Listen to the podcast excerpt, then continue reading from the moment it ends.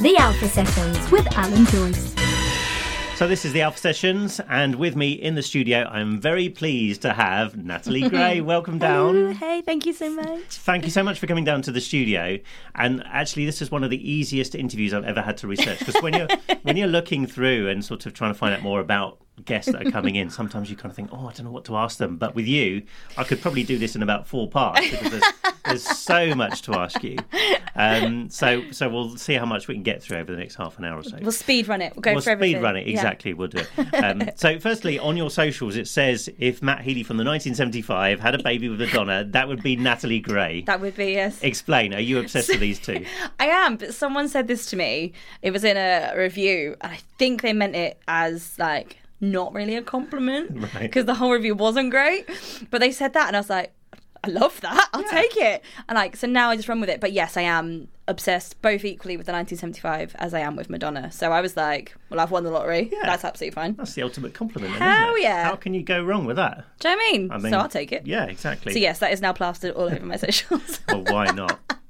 And I take it, therefore, that, I mean, the, the eighties in general are a big influence on you, yes. clearly, and you only have to listen to some of your songs, which yeah. we'll listen to soon, to hear that. So, so what were yeah. your musical influences growing up then? Well, I mentioned this to you before when I walked yeah. in. I'm obsessed with the eighties, but I grew up in a household that was obsessed with the eighties. Like, my mum is a huge kind of, like, hairbrush diva fan, so, like, Whitney Houston, Madonna. That was always played in our house at, like, barbecues and stuff. Queen, Prince, Michael Jackson. And then my dad is kind of, like, more the rock side of the eighties, so, like, the Eagles, Bon Jovi, that sort of stuff. So I grew up on that. Um, and then as I got a bit older, I kind of discovered the Spice Girls. But um, until then, I was I was just obsessed, especially with like Madonna's Immaculate album.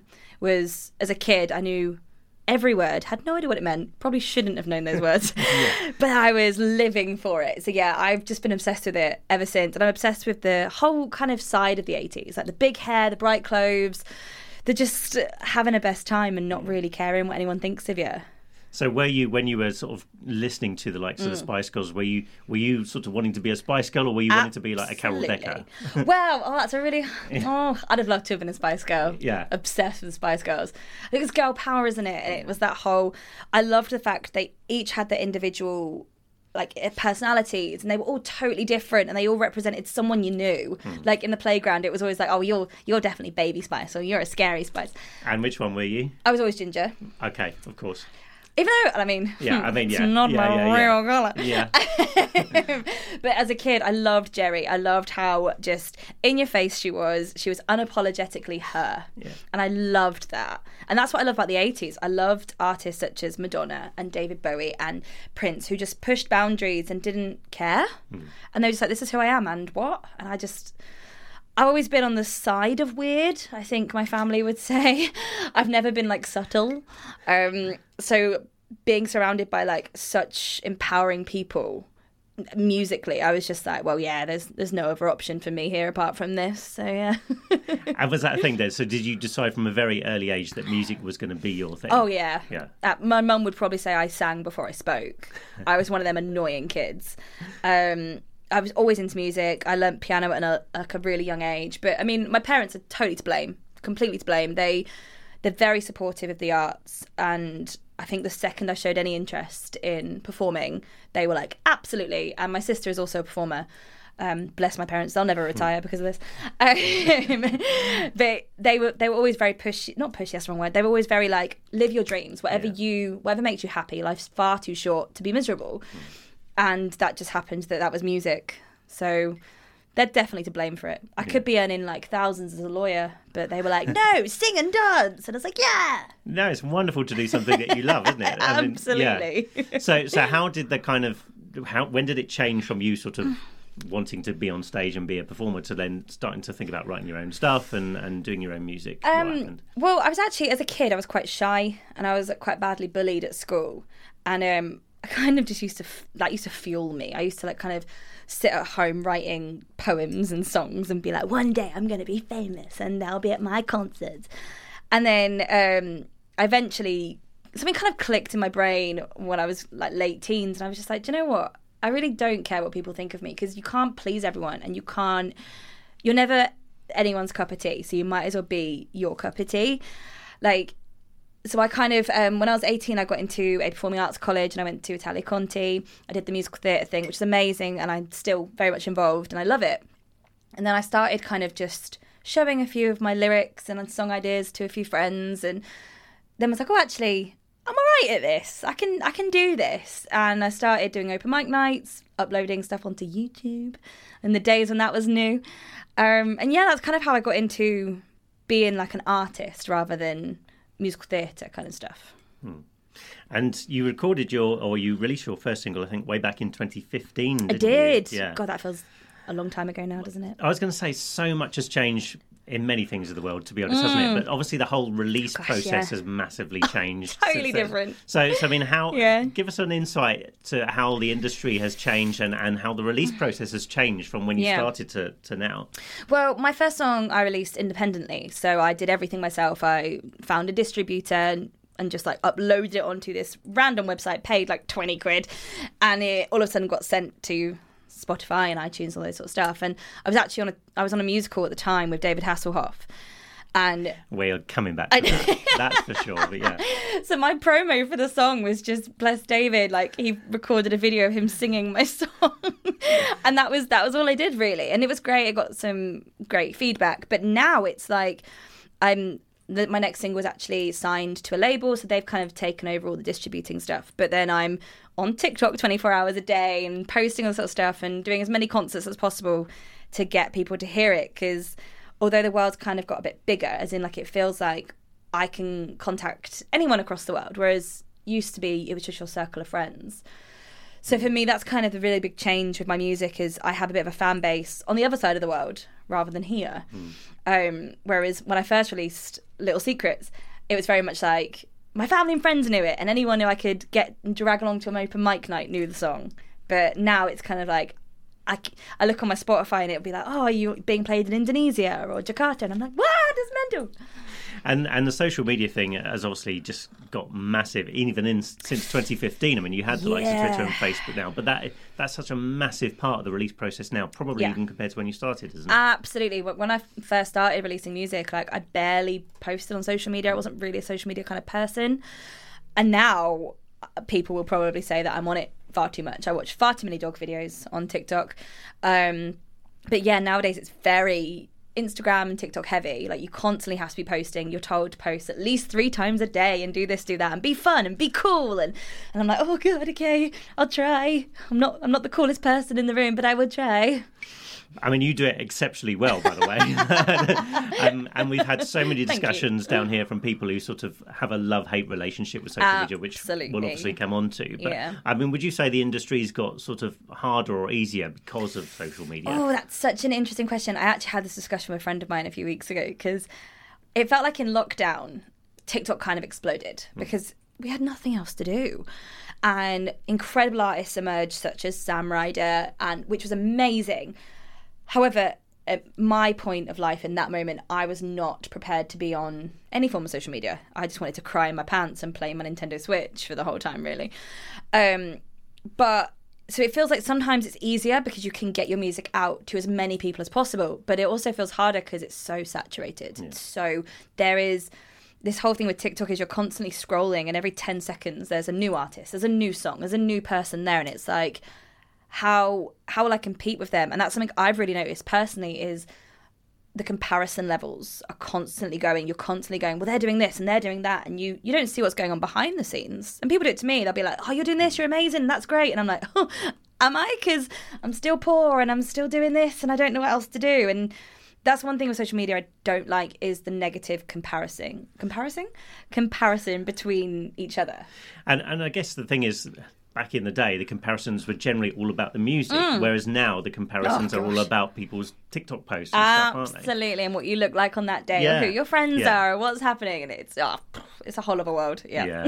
It's hard. It's hard. It is. But you are what one of the things I love that you are doing to keep it sort of a bit retro is the amazing artwork that you're doing with your singles on yeah. Spotify. Like it's it's not obviously the same when you go into the likes of Woolworths and see them all on seven I know. inches. That'd been great. I mean, it would have yeah, been lovely. That would have been lovely. But yeah. you know, it hasn't been wasted on me. I've seen that you've gone Good, to a lot of work you. with all these singles. So how did that all come about? Um, I'm just I really love like anime and that kind of art. I've always been a little bit, I'm a massive geek, like massive nerd. I love Star Wars, I love Harry Potter, I love Marvel. I'm I'm just, I'm a massive book geek. Love it all.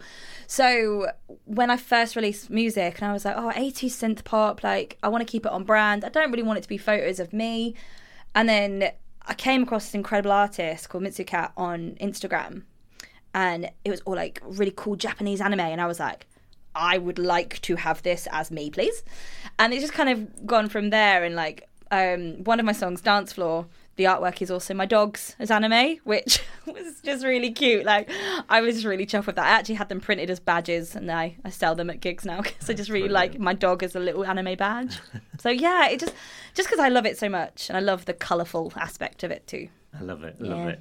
Um, you also worked on a track uh, with Billy DeKid and Daddy. Joel Corey, didn't you? Yeah. Um, which was actually a cover version itself of a nineties track, which I love. Yes. But you've done an amazing version of it, You Get What You Give. Yes. How did that all come about? Um, I met Billy through friends, uh, like a networking event. Like, I'm constantly going to networking events and constantly open mic nights, and someone was like, you need to work with this guy. He's quite, he's got sense, similar sense of humour as you. And we literally got in a studio together and have been friends ever since. He is such a cool dude. Um, and he sent me this song and he said, I'd love you to re-sing it. And at the time, I was having a really bad time. I... wasn't sure if music was what I wanted to do. I wasn't sure if I was good enough. I was having a, a bit of a mental kind of like spiral down. And he sent me this song, and obviously the lyrics of Get What You Give just kind of really hit home. And I was out with friends and I just voice noted him, me singing the song. And he was like, cool, done, right, lay it down next week, let's do this. And it just went like da da da da da straight away. And it got signed to New State Music, which was amazing. It was my first deal. Um, and then Joel Corey did a remix of it, which was so cool. Um, so yeah, it just, it came out of a friend just being like, you're quite retro and this song feels like it resonates with you. Mm. And I was like, these lyrics of this song is just like, as an artist, whenever you're feeling sad or struggling, songs like that just make me go, oh yeah, we've all, we all feel this way. We got this, we can do this. Yeah. I'm, I'm a big fan of the original, but I have to say when I heard that version, mm. I'm a fan of that version as oh, well. I love it. I love it. So, so yeah, do check that one out on there. All the good streaming sites. Um, now, you played three tracks for us in the studio as yes. well. So let's talk about the first one now. You did a track called Live in Love, which you released yes. back in twenty seventeen, didn't you? So. I did. I'm actually re-releasing it this year. Mm. And there's going to be a bit of a dance remix of it. Um, I am going to be releasing it, hopefully, in association with Stonewall. Um, raising money for the L G B T Q plus community. Um, if anyone checks out my social media, I am a very strong and loud ally of the L G B T Q plus community. Um, and I kind of just want to do whatever I can to make people feel safe and that they are included in this world, because I still really struggle with that um, idea that there are places in this world where love can be seen as a bad thing, and that like gender types and all this sort of stuff is illegal, which baffles me. Um, so yeah, I'm re-releasing it in the summer, because the song is all about not caring what people think. It's all about embracing who you are, embracing your weirdness, as I like to say, and just living your best life, because you only get to do it once. So we might as well throw some glitter on it and have fun.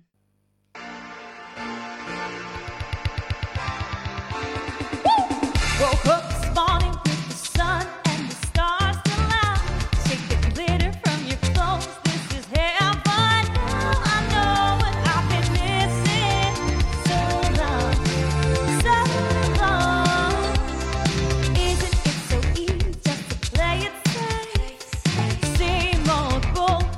Every single day, now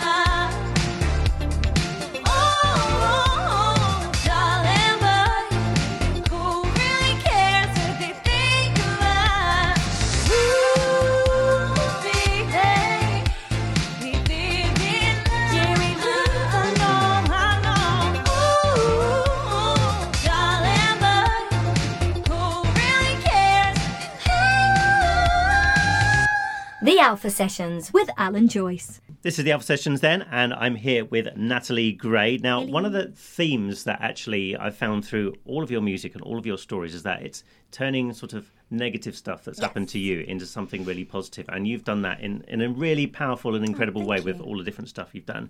And you talk a lot about mental health through yes. your social media, and you mentioned before that you talk about it through schools as well. So talk us through some of that work that you do. Yeah, so I, I go into schools and I'll perform a few of my songs, tell them the background of the songs, and then kind of talk to kids about why speaking about mental health is so important.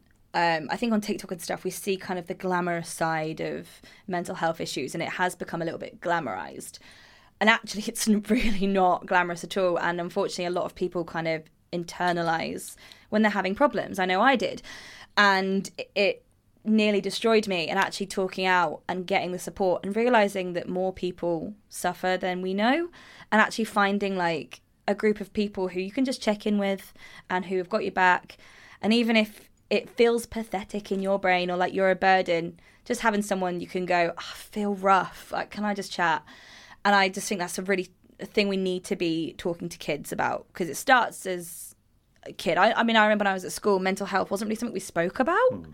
Whereas nowadays there is as mental health advisors in schools, which is incredible. But if we were down or stressed, we just felt it was just being a teenager. It's actually, unfortunately, there's a lot more issues, and I, I was diagnosed with P T S D, and it's something I've really struggled with to kind of deal with, come to terms with, and now I speak quite openly about it because I feel like we shouldn't have it as a taboo. It's not a taboo. It's something that happened to me. It doesn't define who I am, mm. and I use music as kind of a healing process and something. I've written a few songs about things, and I've actually got my first song coming out that is about my P T S D. Um, on the fourth of May, Star Wars Day. Told you, I'm a nerd. Um, and I use music to kind of let go of anything that's upsetting me and have that as my release, really.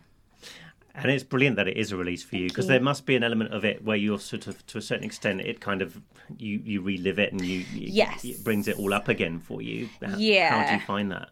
Um, that's a really hard question. It's, yeah, it's something that, like, when I speak too much about it, I can find myself spiraling down. And that's kind of why, like, on my socials, I do try and see the light in it. And I'll be like, if you suffer with P T S D, if you have any of these problems, here are some ideas that help me that might help you. For instance, going for a walk or listening to a podcast or tuning in to this radio station. um, but that's how I like to deal with it. I like to embrace it and kind of go, do you know what, actually, I'm having a rough day. But instead of, like, wallowing in it and admitting defeat to myself, I'll be like, right, what can I do to help others and myself? And I think that's kind of the best way to crack on with it, because it is hard mm. and you can let it consume you. And I think if you don't talk about it, it will consume you, um, but it shouldn't define who you are. Yeah. Quite right. And yeah. and I think, as we were talking about before we, we came on air, we were talking about how social media's sort of amplified uh, it all, doesn't it? And yes. especially, we've talked about TikTok and Instagram, and we've had yeah. this discussion down here many, many times, that obviously you're seeing the good side of everyone else's life, and there's yes. that pressure to kind of like, oh, well, they're doing so well and they're having a great fun yeah. doing this, that I've got to match that. I mean, we've all done it. Like, I did it in lockdown. I was putting up pictures being like, oh, I'm so excited to be back in the studio soon, or oh my god, and actually the reality was I was sat at home, like, putting weight on and just baking sourdough and crying. But I'm not going to post that online. mm. And like I said, like, a lot of people will say to me, like, oh, it looks like you're doing this and that's amazing. I'm like, is it? Like, I, but you're doing this and that's great. And there is this whole comparison on social media, and you only see people's highlight reels. You don't see what goes on behind closed doors. And it's the same with, like, couples. You'll see couples posting about how loved up they are and how happy they are. And that might not be the case. It might be, yeah. but it also might not be as perfect as we see. And I think as long as we have that in mind, that we go, actually, this setup and this shot probably took half an hour or twenty takes to get the right shot or the right filter or yeah. whatever. Because um, that's, that's the thing that terrifies me, the filters on TikTok that can make you look like... There's one now that brings your waist in and makes you look all skinny and like... And I'm just like, this really? Isn't healthy. No, why would you need that? That's not... Yeah, it's... try and avoid all of those things because it's just not, it's not good for anyone's mental health, really. No. And uh, you're just bombarded. I mean, even yeah. going back to the music side, like mm-hmm. just releasing one single, how many different sort of, how many hours do you spend yeah. on social media coming up with ideas and trying to make everything yeah. sound rosy? And you do, you literally like, you you record the song, you write the song, you release, you're happy with it, you put it out to distributor. That should be the hard part. But actually, the hard part is the four weeks before the song comes out when you're posting three times a day on TikTok and you're jumping on all the right trends, saying all the right things, trying to get TikTok to be on your side. And it's it's a full-time job. Mm. And at the same time, I want to be creating more music because that's what I love. I love creating music. I love performing with my band. I'm I like being a bit of a nerd on TikTok and being a bit silly, but I hate that whole, hey guys, new single coming out. Hey, find this. And it's so draining. And you just want to be like, oh, can we just like level this out, chill a bit and like all just support each other because that would be great. And the other thing about that as well is that how much control you have over the numbers. As we were talking before, like you, yeah. you could record something that's taken you an entire day and it Literally. might get minimal hits. Yeah. And then another one that you spend two minutes on and gets hundreds of well, thousands. Yeah. Well, I mentioned to you earlier, and I'll tell your listeners about, like, I've had one video go viral, and it was me losing my mind at a nineteen seventy-five concert because Denise Welsh was sat behind me. And it's literally, like, four seconds long. It's me just shaking all over the place, screaming. And it's had nearly two million views. Whereas That's I'll nice. do a video of me that I've, like, put a full face of makeup on, I've edited, I sound great, I look great, done all the right captions, and it'll be, like, two views. And that's my mum. Yeah. And you're just like, oh, okay, great, fine. So you have no idea. You have no idea. And do you also find, because again, this is what a number of artists, other artists have said, that obviously with mm. social media, it's great that you can have that direct interaction with fans, but it also gives people the opportunity to yeah. give their feedback and be very blunt about what they think in a good yeah. and not so good way. Yeah. How do you cope with that? Um, I was really badly trolled last year. Quite badly. I'm to the point of like, I've got a bit of a thick skin. Like I went to Italia Conti. I'm, I've done the whole drama school thing. Like I've got a thick skin. But when people get personal on social media, which unfortunately, to take the term keyboard warriors, but they feel like they can and they feel like they have permission and whatever to do so, it can be really upsetting. And my mum actually got really upset by it because she was obviously seeing these things people were saying about her daughter and she wanted to interact and be like, go away, stop, like how dare you? And I was like, you can't. Mm. Because the problem is people don't think you'll see it or people don't think you'll care. Or sometimes people just do it to get a reaction. And I did for a little bit get really upset and get in my head about it. And I came off of socials for a bit. And then I remembered that why I'm doing it. Why do I post? Because I'm proud of that moment. As long as you can say to yourself, why am I posting this? Oh, because actually I'm really proud of that day. Or I really like that photo. Or that's just a great video. Then great. If you're looking for validation, you're probably going to get disappointed and you mm. could get hurt. I'm not sticking up for trolls. It should not be a thing. But unfortunately, there isn't the security yet to stop it. Um, and I, for a bit, I kind of interacted and I'd make funny little TikTok videos replying to stuff. And then I would laugh about it. And then I'd go to bed and go, oh, my God, but what if they're right? What if what if I do look stupid? What if I am fat? What if my music is awful? And I was like, oh, well, this isn't helping anyone, is it? So my kind of thing I always say to people is if you're on socials and you start to get trolled, just delete those comments immediately. Don't interact with them. Don't let it affect you because also they wouldn't say it to your face. Like yeah. no one ever comes up to you and is like, oh, your hair looks silly. Like that just doesn't happen. Yeah. So we just have to pretend it's not real. Yeah, exactly. And yeah. is this the sort of thing that you cover in the schools then when you go into? Yes, because uh, we all know what it's like to be at school. Like, yeah. I was, like I said, I was really badly bullied, but luckily, like, I'd then go home and live my other life with my actual friends outside school, or I'd be playing music or whatnot, or going to, like, amateur dramatics. Um, and I would find my kind of solitude in that. Whereas now it doesn't stop because kids then go onto Instagram and TikTok and troll their school friends, and there's no safeguarding anymore. There's no place that kids can just be themselves. And that is something I would really love, like, people to take away from when I do go into schools is how uncool it is to troll someone. It's not funny and it really isn't clever mm. to be nasty to someone, even if you think it's banter, because you don't know what's going on in someone's brain. You don't know how they're feeling that day. And actually, you could say the one thing that really, like, tips them over the edge of something. And I, I hate that that can happen. Um... Something I did try to do for a bit, and actually I still do try and do it as much as I can, is if I ever get trolled, I'll delete that comment, and for every troll I get, I'll then go and find a random video of someone I don't know, like it, and put something nice on theirs. So it's kind of like a paying it forward, but mm. turning a troll into like something mm. positive.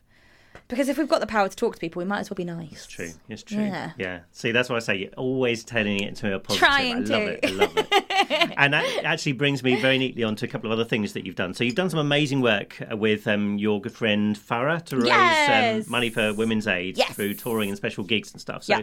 tell us more about that. So Take Back the Beat. Um, it started as a podcast between me and my friend Farah. Um, and it basically, we were just kind of sick of the taboo around domestic abuse and women's safety. And I was actually told once um, by a company that they wouldn't be involved with it because they didn't like to make a political stance. And I, I don't really understand how human safety is political, but that's a whole other opinion.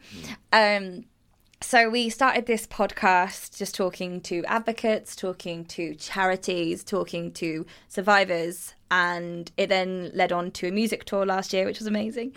And we had people like Billy Lockett headline. We had Push Baby. It was amazing. And um, it was also great for us because I got to perform with my whole band. And I released a song at the same time about my experience. And then um, we're actually doing it again. We just got one date in May, uh, the twenty-third of May. It's my birthday month. So if people want to come down, think of it as a birthday present to me. Um I think there's just a lot of things that happened over the last few years, especially in regards to women's safety, that I think people are just a bit sick of. People are a little bit, I want to go for a run and feel safe. I want to be able to walk home from the station. I want to be able to wear a small skirt and not feel like I am a walking target. And so we're trying to create kind of a, a safety community and help change the taboo. Yeah. So, yeah. It shouldn't be too much to ask, should it? Honestly. No, it really honestly. shouldn't. You'd think so. But yeah, yes, yeah. slowly but surely, we're getting there.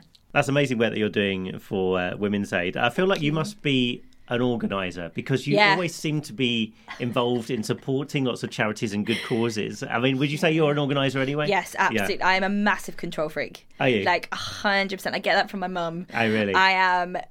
Even little things like someone will be like, oh, don't worry, we'll do this. And I'm like, No, no, it's fine. I'll find a day to yeah. do that. I'll find five minutes to do that. I am the biggest control freak, so yeah. I mean, they say if you want something done, ask a busy person. Exactly. Right? Yeah. Do it yourself. So moving on to the next thing that you organise. Yes. Um, so you um, help organise a songwriters' night. Yes. Um, called Pin Drop U K. Yeah. So tell us more about this one. So um, Pin Drop is an incredible company out in Nashville.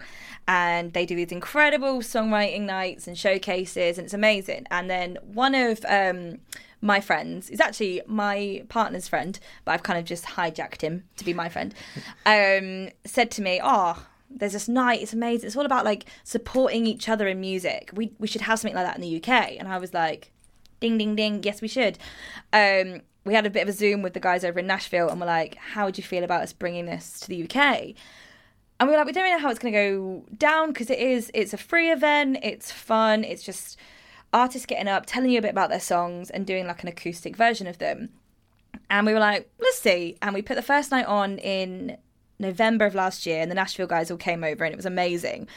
And then we've just finished one, which is our second one in the U K at the Bedford. And it was phenomenal. We, uh, we basically sold out nearly all the tickets. Wow. It was such a good night and we had some incredible artists come down and and also people who are just supporters of new music and want to come and support each other. And what was really great was everyone was just you, we performed and afterwards people were networking and people being like, oh, I'd love to work with you or I'd love to do this. And it was just a night of kind of empowerment and love.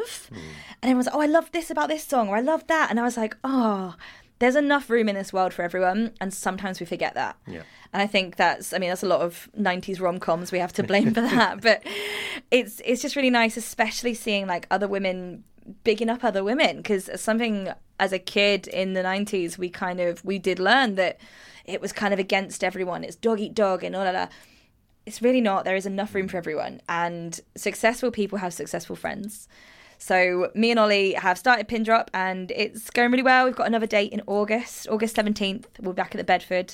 And uh, yeah. What an amazing venue, by the way. Oh, Isn't the God. Bedford brilliant? It is yeah. stunning. We did our sound check and I literally was just like, I'm never leaving. Yeah. I live here now.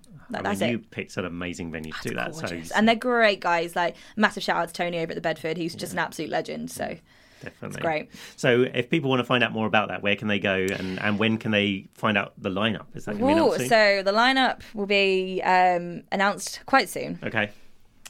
Very soon. I'm not going to tease anything yeah, out. Yeah, I'm like, oh, it's yeah. coming. It's ah. coming soon. Okay. Um, we actually, we've got a few people confirmed, which is going to be a surprise. Little. Um, mm. I hate to be that person that's like, tune in later. Yeah. But yes, it's something very exciting. Um, but yeah, if you want to find out more about it, um, we're on Instagram at Pin Drop U K. Obviously, or just go to my Instagram because I promote it constantly. I'm obsessed. And uh, yeah, come down, come say hi. It's a free event, so just uh, we put the tickets on Eventbrite, and you can just like reserve a ticket so that you've got a seat. Brilliant. Yeah, it's well worth going yes. to Bedford, and that sounds amazing. So hopefully yeah. we'll get to go as well. Thank you. Um, right, let's um, let's have a listen then. So we've touched on it already. The new single, yes. uh, "The Me I Pretend to Be," which yes. is out on Star Wars Day, Star Wars as you Day. say. Mm-hmm. Um, so we, we've touched on it already, but um, but introduce it and tell us more about it. So this is The Me I Pretend to Be. It is my next single. It's out on the fourth of May, Star Wars Day, but it has nothing to do with Star Wars. Um, it's a synthwave track all about dealing with mental health.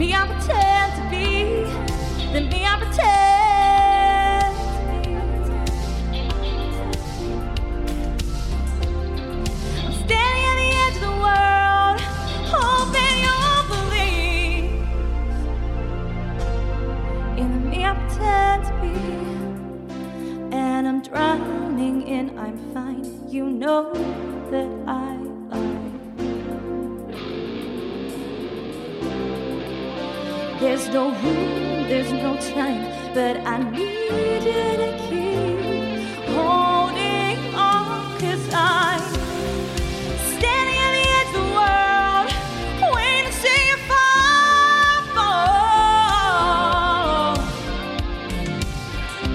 fall. Here at the edge of the world, hoping you'll believe in the me I pretend to be.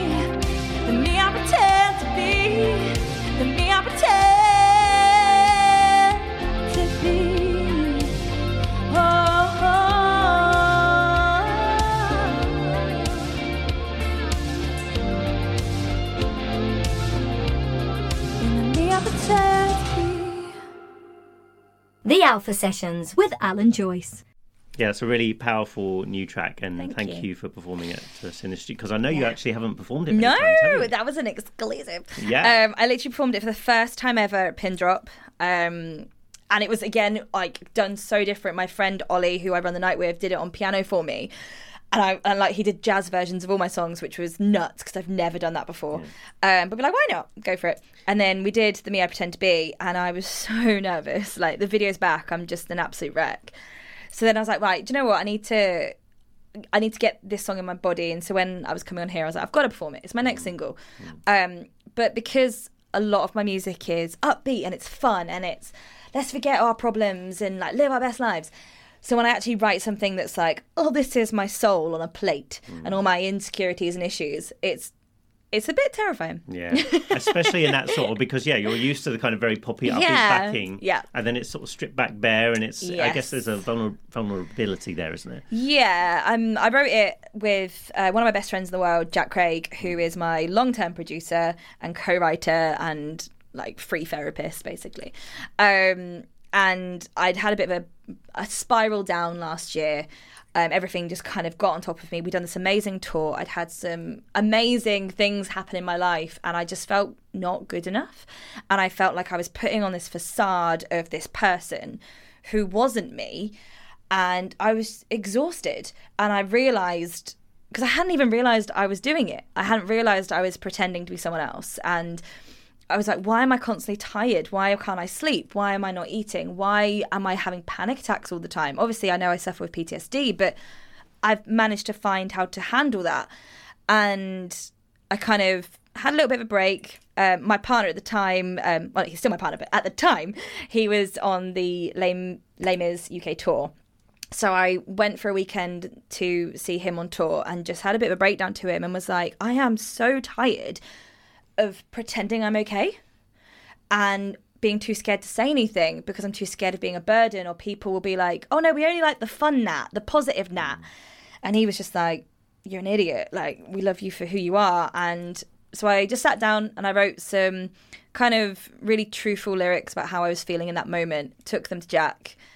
And that's where the Me I Pretend to Be came, which um, it was literally written about this time last year, and it's taken me this long to go, okay, I'm ready to put it out there and see what happens.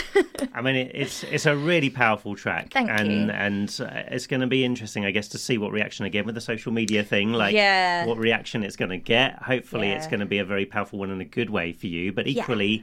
I suppose there's that element of, will people want to now start pouring out to you? Like, oh, this has really helped me with so-and-so and so-and-so. Yeah, which I would be very open with. Like, I had, when I did it the other night at Pin Drop, a lot of people come up to me and they were like, wow, I didn't realise that's how you felt, and actually I felt like this. And it was quite nice to have that moment of going, oh, we're all faking it. Like, we're all pretending we're okay and we're too scared to say anything. So it was quite nice. And I think it was, it's a particular song that I'm quite passionate about with my family, because my family are my rock. They are, without them, honestly, don't know where I'd be or how I'd have coped. Like, even just trying to get the diagnosis of my P T S D, my mum has just been my warrior. Like, she's amazing. So kind of playing them this song and being like, yeah, I'm struggling and I've lied. Like, I've lied to you that I'm fine. And actually, when you said you were worried, I can understand why. So that was, it's really hard for me to be like, okay, these are my feelings. But it was, I think it was Ed Sheeran years and years ago said, like, if you write a song about an issue that you've had, you have to be okay with the world owning it then. Because yeah. then this song isn't about me anymore. It's not about my issue. It could be about anyone's.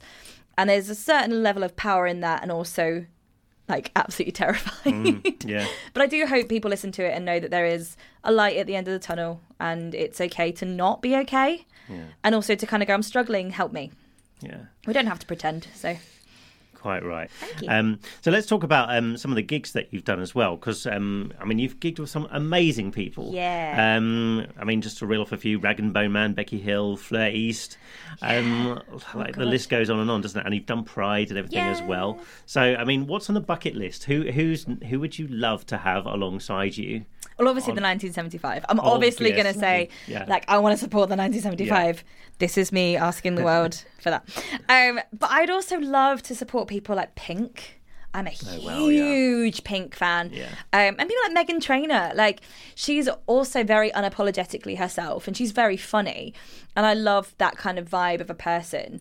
Um, but my thing with Pink is she is a showwoman. Like, mm. she is a boss. She is like, you don't just go to listen to her sing, you go to watch her flying through the air. And yeah. I would absolutely love to work with Pink. I think I'd just die on the floor, to be perfectly honest with you. I'd just cry and die. So, I mean, you've talked about the gigs that you've done that have been, I guess, a bit more intimate and stripped back. But yes. what, what's your ultimate? Where would you love to perform? Are you thinking, like, stadium gigs? Oh, my God, like, absolutely. Yeah, yeah, give me Wembley. Give me, really? like, Madison Square Gardens, obviously. Yeah. But actually, like, one of my bucket list things, I'd love to perform at Reading Festival, because Reading is my hometown. Yeah. Um, I don't get to perform in Reading a lot, which is crazy. Um, but I'd love to do Reading Festival. Just because as a kid it was always like it's always what you asked for for Christmas was tickets to go to Reading. It's where I first saw Paramore. It's where I first saw Slayer. Wow. I was in a mosh pit for Slayer in like bright pink wellies, the ultimate uncool kid, and I was living for it. But I'd love to play Reading Festival. Did you do a lot of gigs in Reading before you moved to London? No, literally I moved to London when I was eighteen, and I hadn't really discovered my voice then. I was, like I said, I, I was really badly bullied at school, and I, I was very much like, I want to be in musical theatre, but I want to be at the back.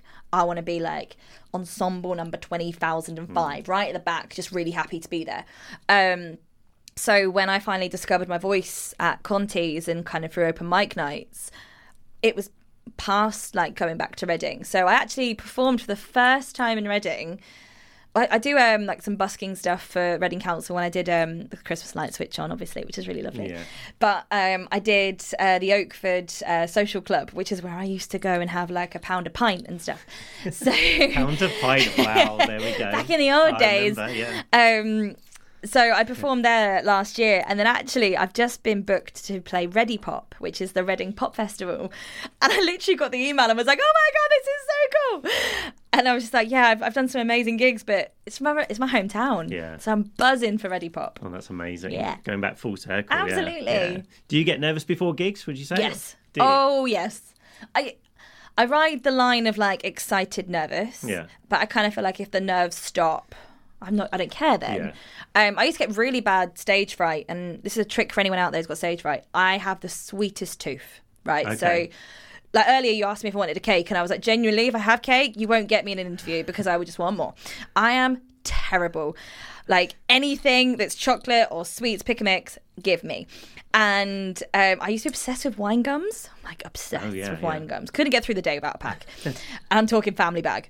And um, what I decided to do, this was about six or seven years ago, Um, because I was so nervous, stage fright was so bad, um, I stopped allowing myself to have wine gums on a regular day. Hmm. But if I had an audition, this included like musical theatre stuff, if I had an audition or a gig, I'd allow myself wine gums.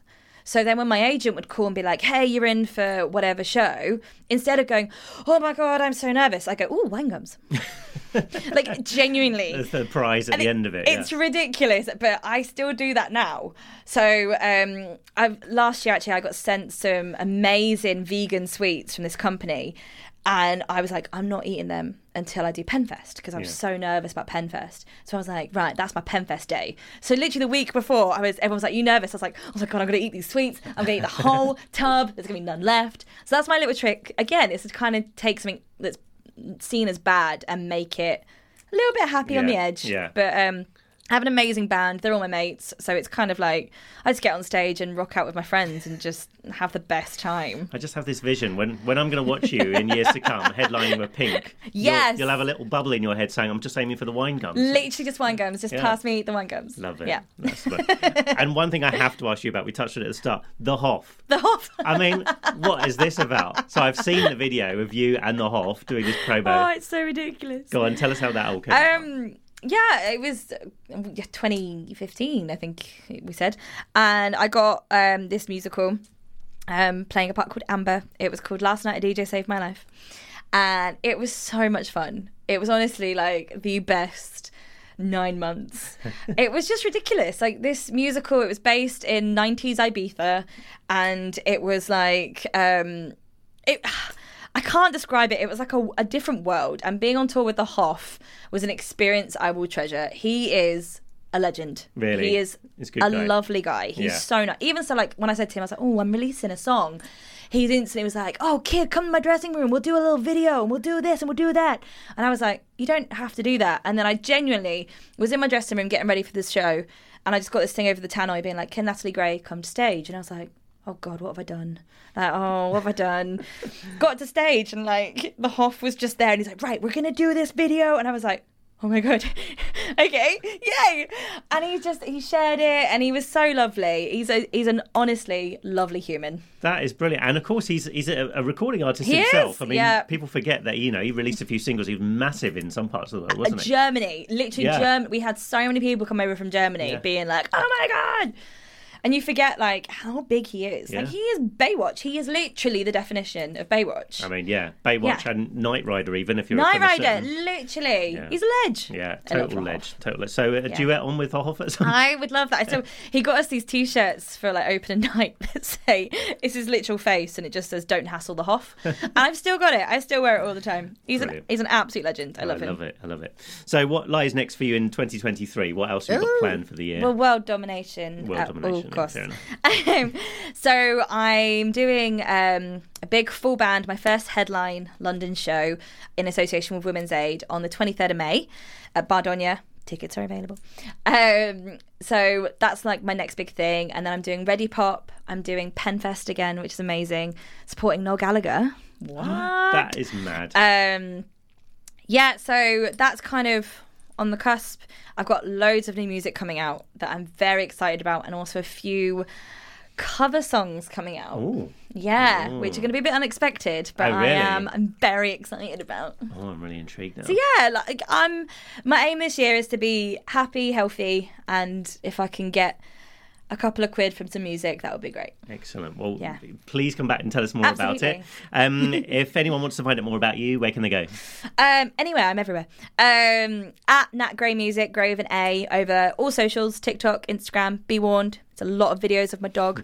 um, and me dressed up as Star Wars characters, obviously. Um, or Spotify, iTunes, Deezer, all those things. Natalie Gray. Perfect. Well, just before we go, we're going to play out with uh, a track called Dance Floor. Yeah! Uh, which you released last year, I think. So tell us more about this one.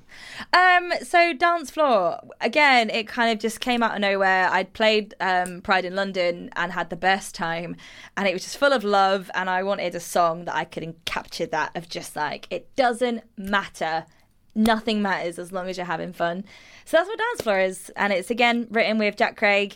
And um, yeah, I hope you guys like it. Brilliant.